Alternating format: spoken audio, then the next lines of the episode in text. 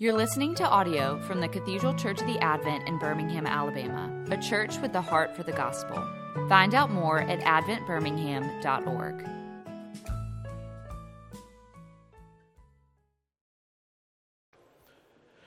All right, thanks, y'all. All right, so I brought this uh, screen out to uh, to kind of see where things went wrong in Tuscaloosa last night. Um, no, I'm just kidding. Just kidding. Hey, did anyone notice the the reading from uh, the Old Testament reading from Haggai? Let's. I just think that if if you are an Alabama fan, I just want you to to hear these words where it said. It said. Uh, who is left among you who saw this house in its former glory?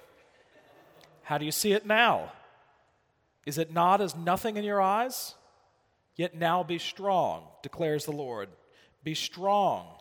Be strong, all you people of the clan, declares the Lord. Work, for I am with you, declares the Lord of hosts, according to the covenant I made with you when you came out of Egypt. My spirit remains in your midst. Fear not. Anyway, so you can go home and you can you can misappropriate that for yourself uh, spiritually. But let's have a word of prayer. The Lord be with you. Uh, our God and Heavenly Father, you are so good to us. And Lord, you have given us a godly heritage in the nation in which we live. And we're grateful for that. And Lord, that we would not take for granted uh, those liberties that we enjoy, uh, but Lord, that we would uh, keep our hand to the plow and, uh, and plow uh, while it is still day. In Jesus' name, amen. Well, the title today is provocative, uh, just to basically get you here and get you armed for bear. The question is America a Christian nation and does it matter? I'm not going to get into the history of America and, and, and, and, our founding fathers and, and, and all of that, uh, that kind of stuff, because I think it's more important to think about where we are right now uh, in the world in which we live.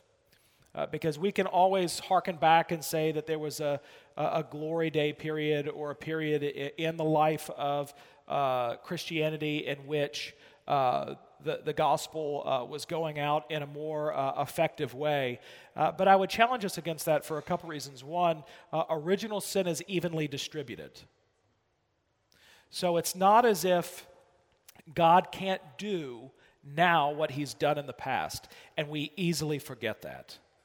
And so when we read about the first and second great awakenings in the United States and the great revivals uh, that took place, uh, even in the, the smallest of places where I served in Beaufort, South Carolina, uh, in a, uh, is still um, enjoying the fruit of a revival that broke out in the 1830s, where uh, in a town of 12,000 people, St. Helena's, when I was there, uh, had a membership of 1,500. So that would be like over 100,000 people being members of the Advent statistically.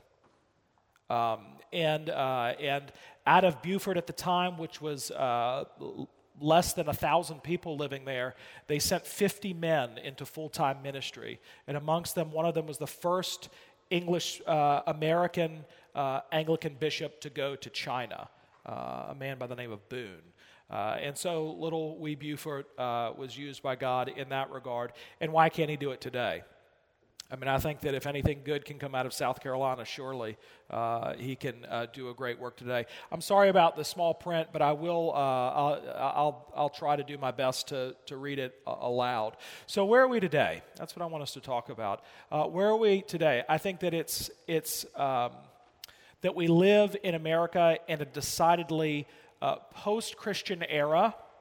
Um, and there still are shadows of Christendom, but by and large, uh, Christianity is, uh, is not in the societal place of preference that it once enjoyed in the United States.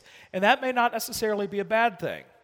Uh, I think that what we're experiencing now is a lot more what the early church experienced, where we saw God do a great work. And we're actually now running into people in America who have never even heard the gospel. And lest you think, now Birmingham is going to be the last city to go the way of secularism. Uh, uh, uh, Birmingham and Meridian uh, with Chattanooga, somewhere around there, we're going to battle it out uh, for the last Christian city in America. And a lot of people in Birmingham uh, do go to church. but even in Birmingham, I'm finding more and more that when we arrived, people would say, Oh, I go to Advent, or I go to this church, or I go to that church. And those same people are now being honest and say, I grew up at that church. I grew up at Advent. I, I grew up at wherever.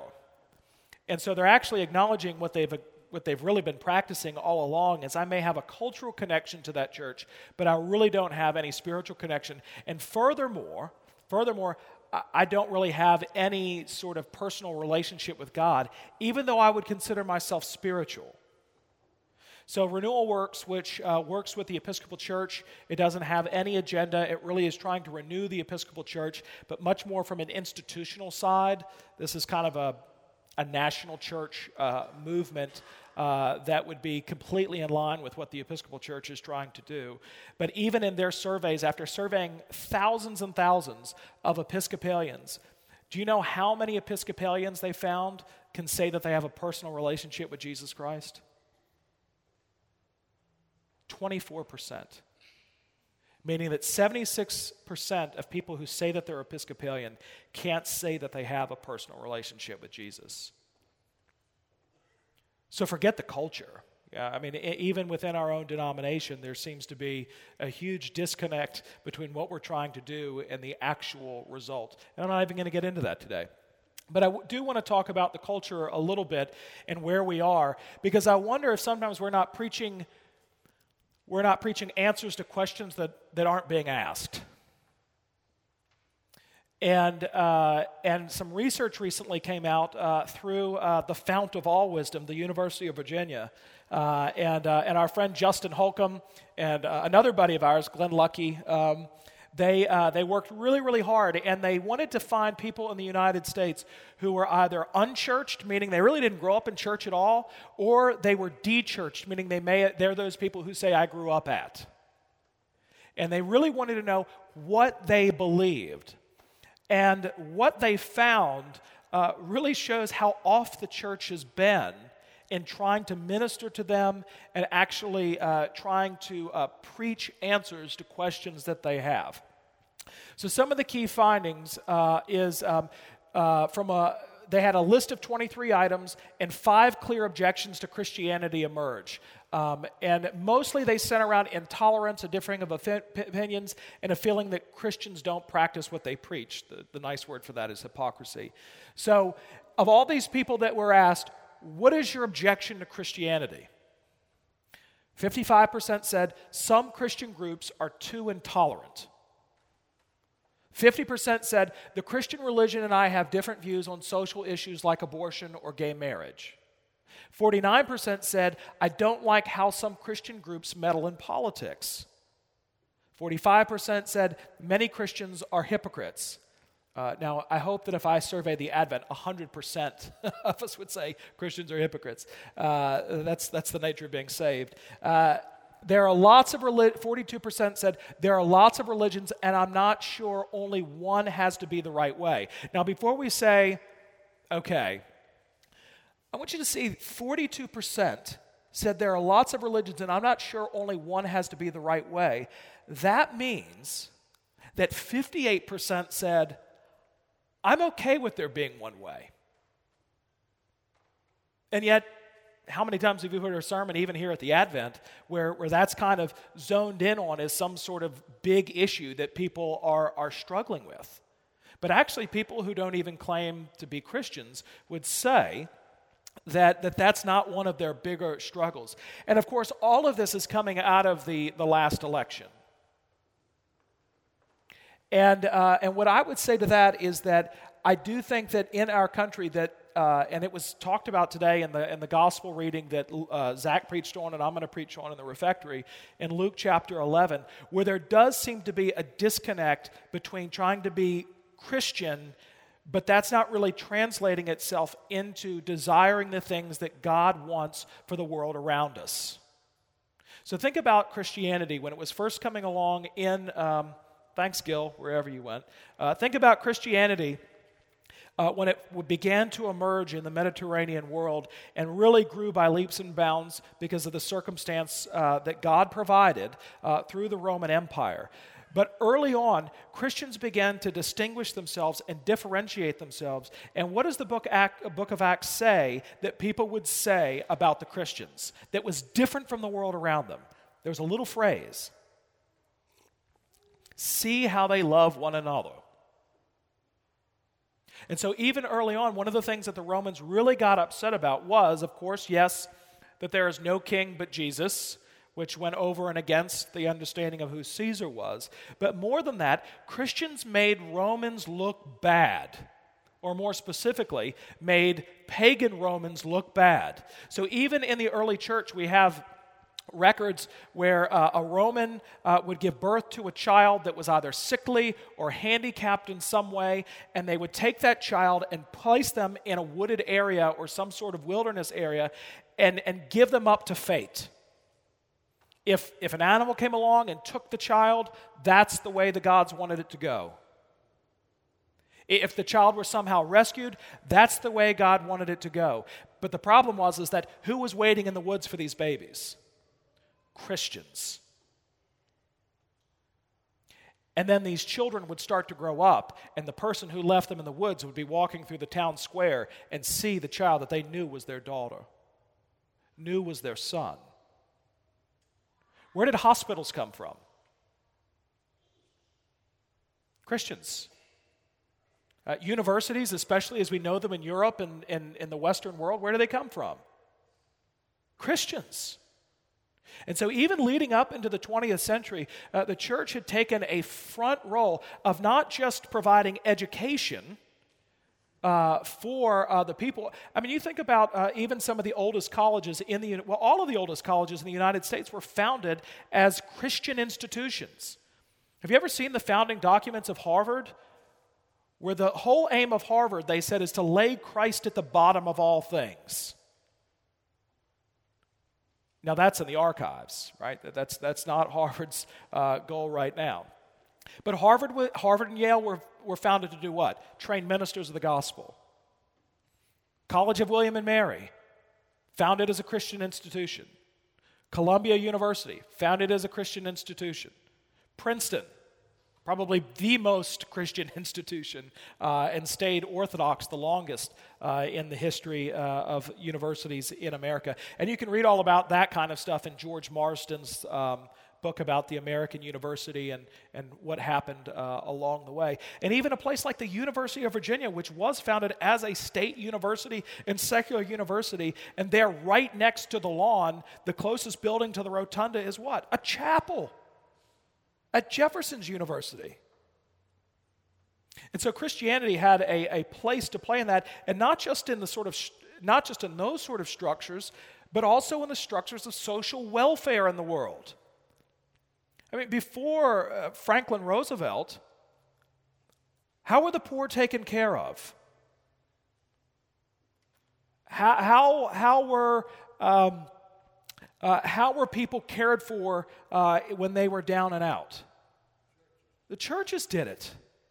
The churches were the instrument of social welfare in the communities in which they lived. And if you go to some towns today, some, you can still see that was the poorhouse. And now, that's even though it wasn't that long ago where the church was doing that, the government has stepped in and the church has done what? They've pulled back and said, well, the government can do it.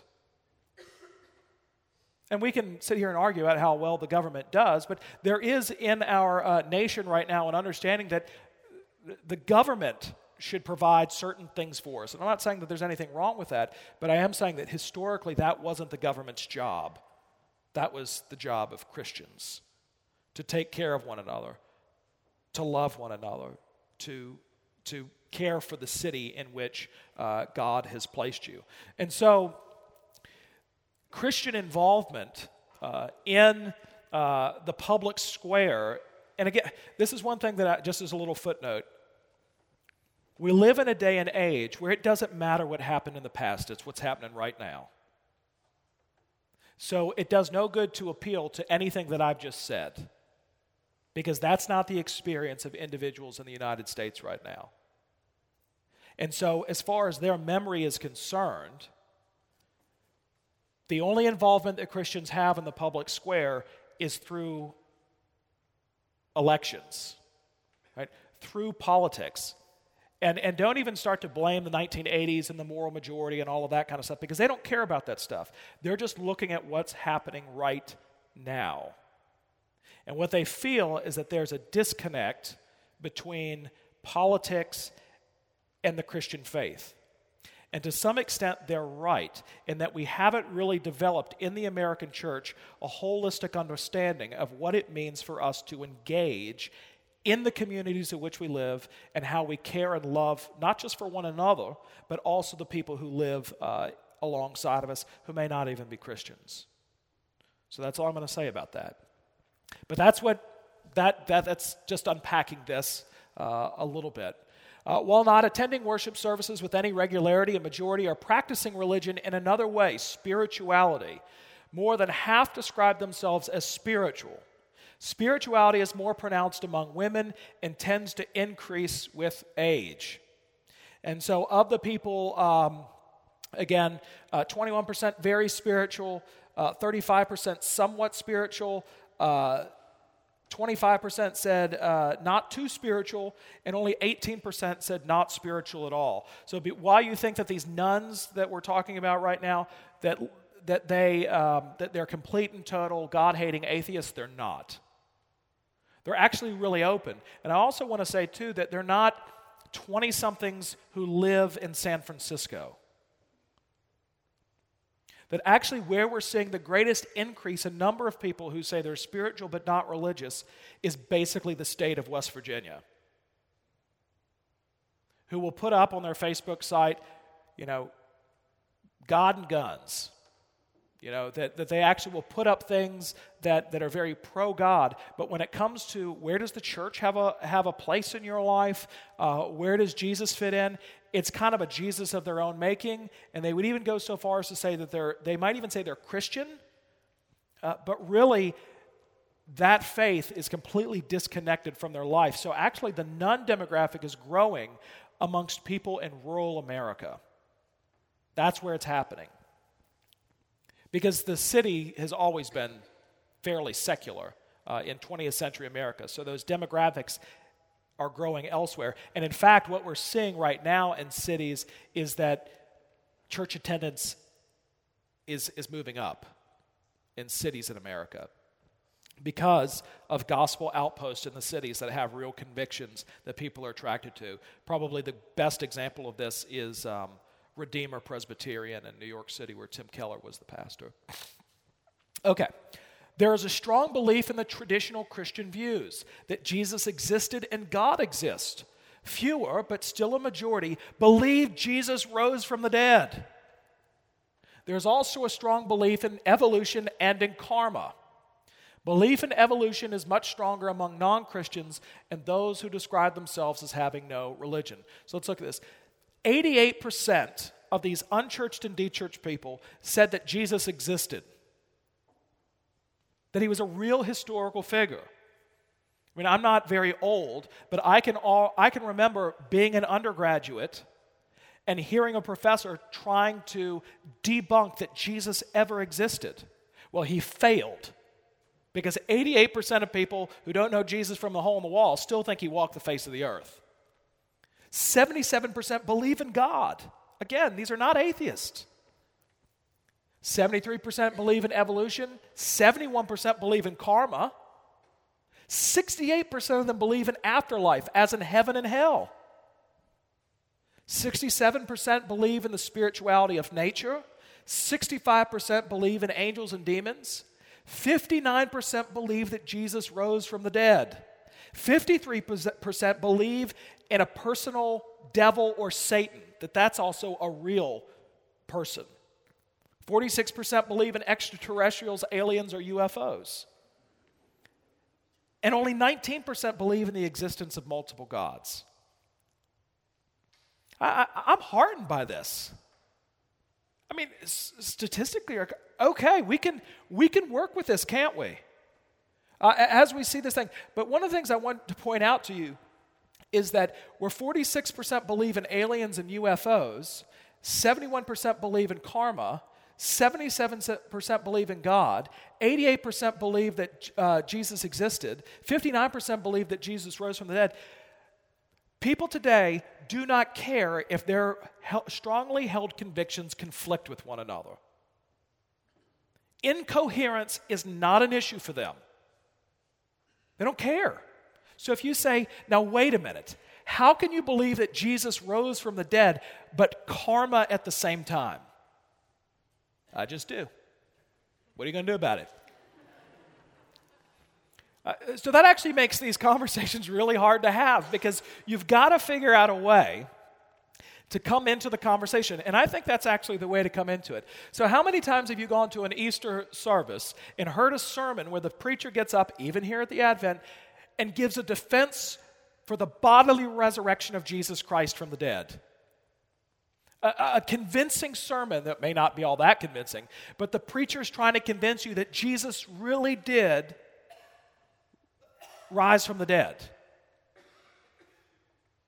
I mean, have you not heard that? Does that not happen in the churches that you go, or the church you go to? It happens.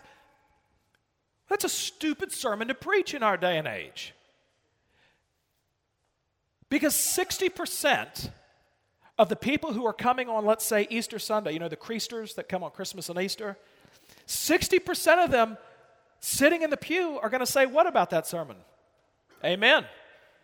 Yeah, he, he was raised from the dead. So, based on this, my sermon next Easter is not going to be, it is going to be about the resurrection, of course, but it's going to be how does the, what does the resurrection mean for karma? Because 71% of them think that that the universe is governed by karma. And if I just do enough good, in the one sense, if I do enough good things over bad things, at the end of the day, I'm going to be just fine. But in the here and now, karma teaches that bad things are happening to you because you're doing bad things. And if only you could just do good things, then God will reward you for doing those good things. And guess what? The resurrection takes karma and blows it up. It completely devastates it and says, No, God is not action consequence. Because of the resurrection of Jesus Christ and his death on the cross, he is for you. And your actions actually don't determine what happens to you in, lo- in your life because you're now in the hands of an almighty Savior. That's a sermon that I think would probably preach more to this demographic that we're talking about than getting up albeit there are some contexts in which you might want to do that, where you get up and you give a defense uh, for why Jesus was raised bodily uh, from the dead. Well, what do they believe about God in general?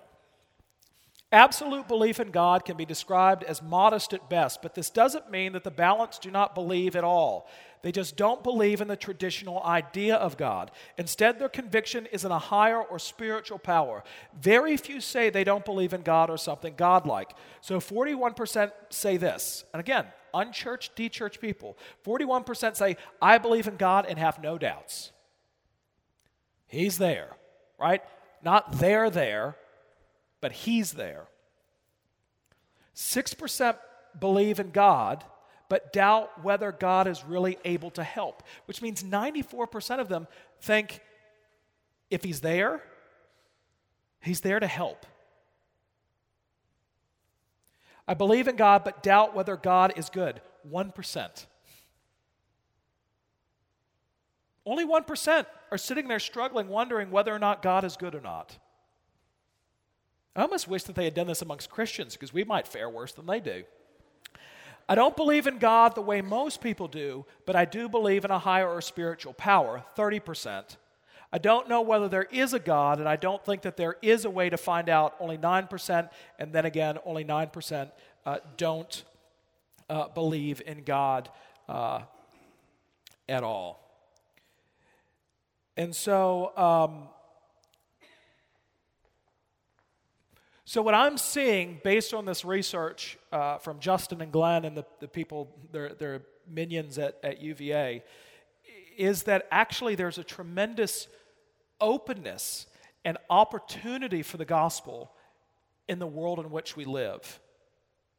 And I think that in Birmingham, we have to be very careful about saying that place is just too lost or too dark. It's too far gone from Christianity.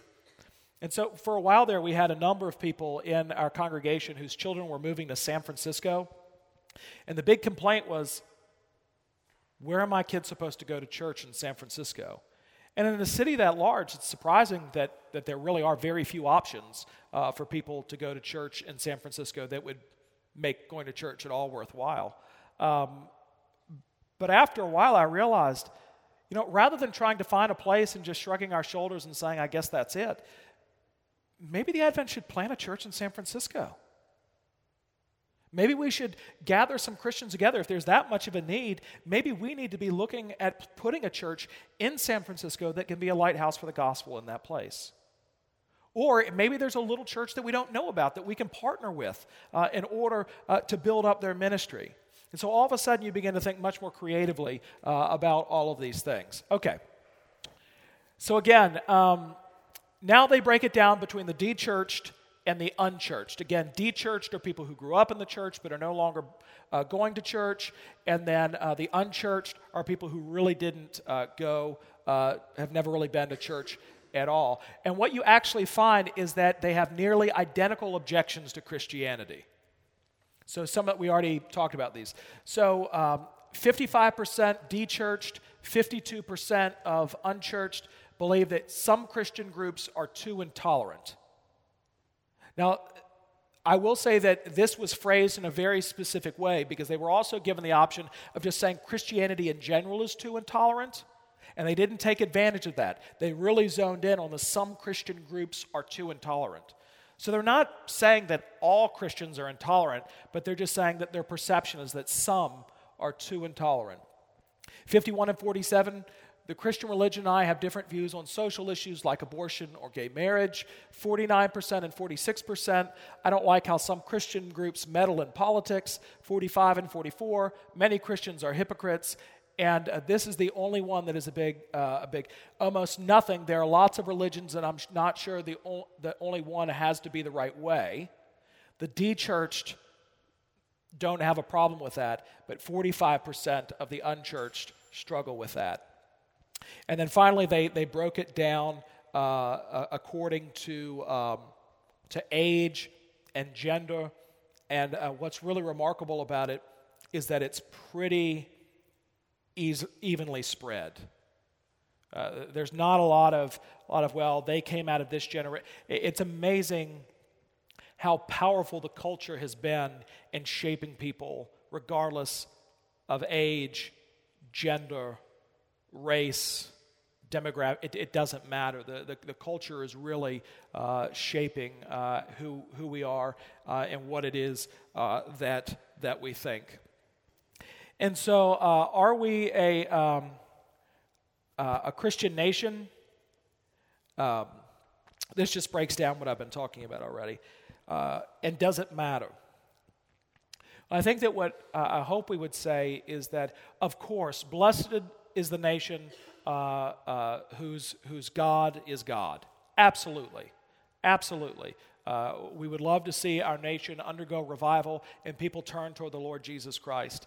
But what we need to be very careful of is that we don't think that that means the Republicans sweep every election.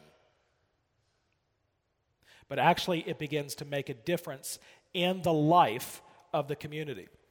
So during the Great Welsh Revival in 1904, um, the, uh, throughout the entirety of, uh, of Wales, in one year's time, the crime rate was cut in half.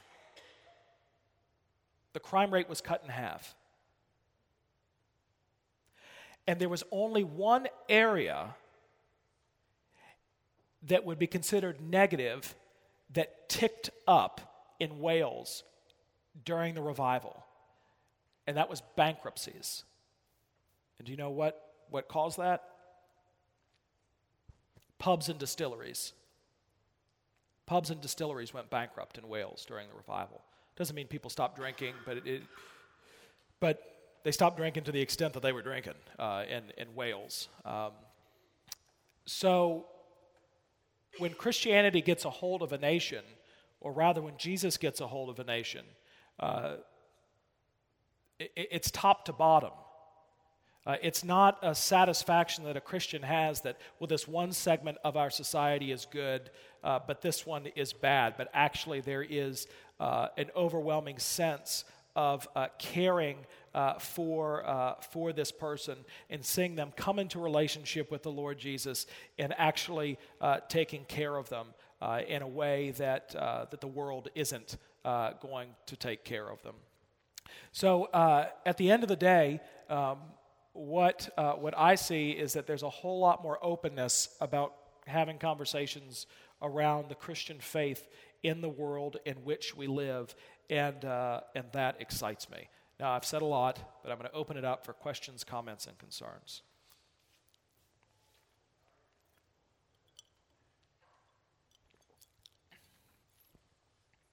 Yes, I'm sorry, Osvaldo, and then we'll get to you, Kelly. Oh, sorry.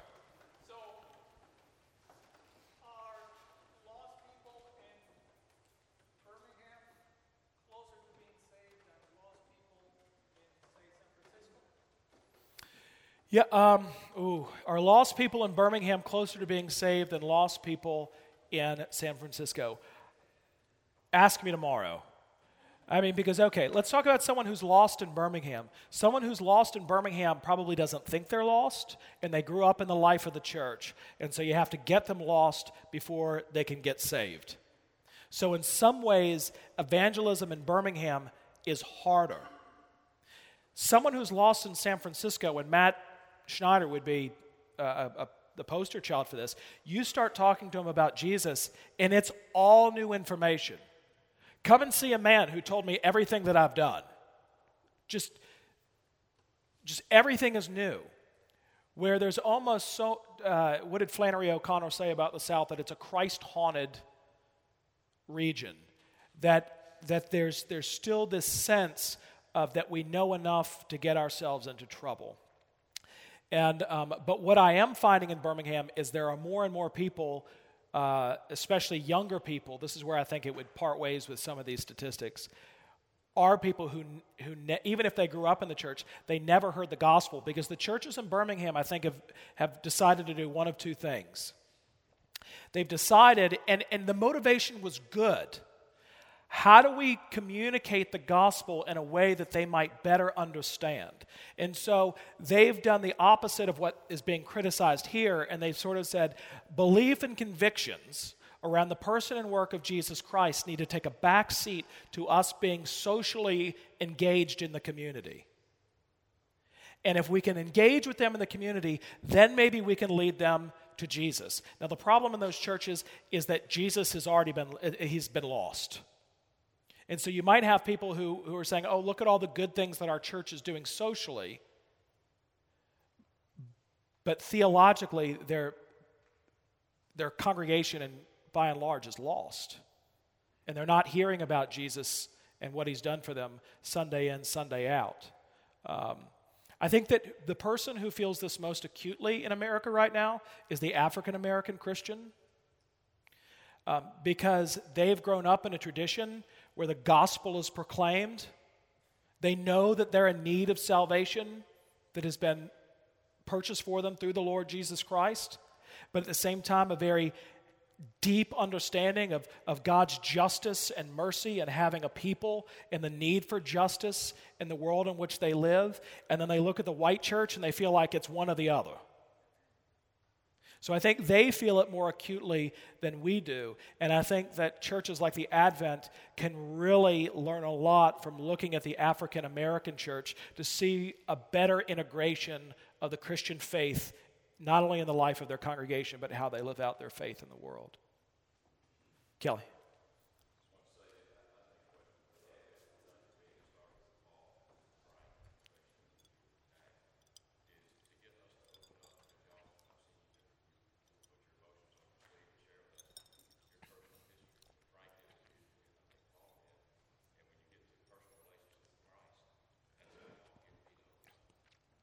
Yeah.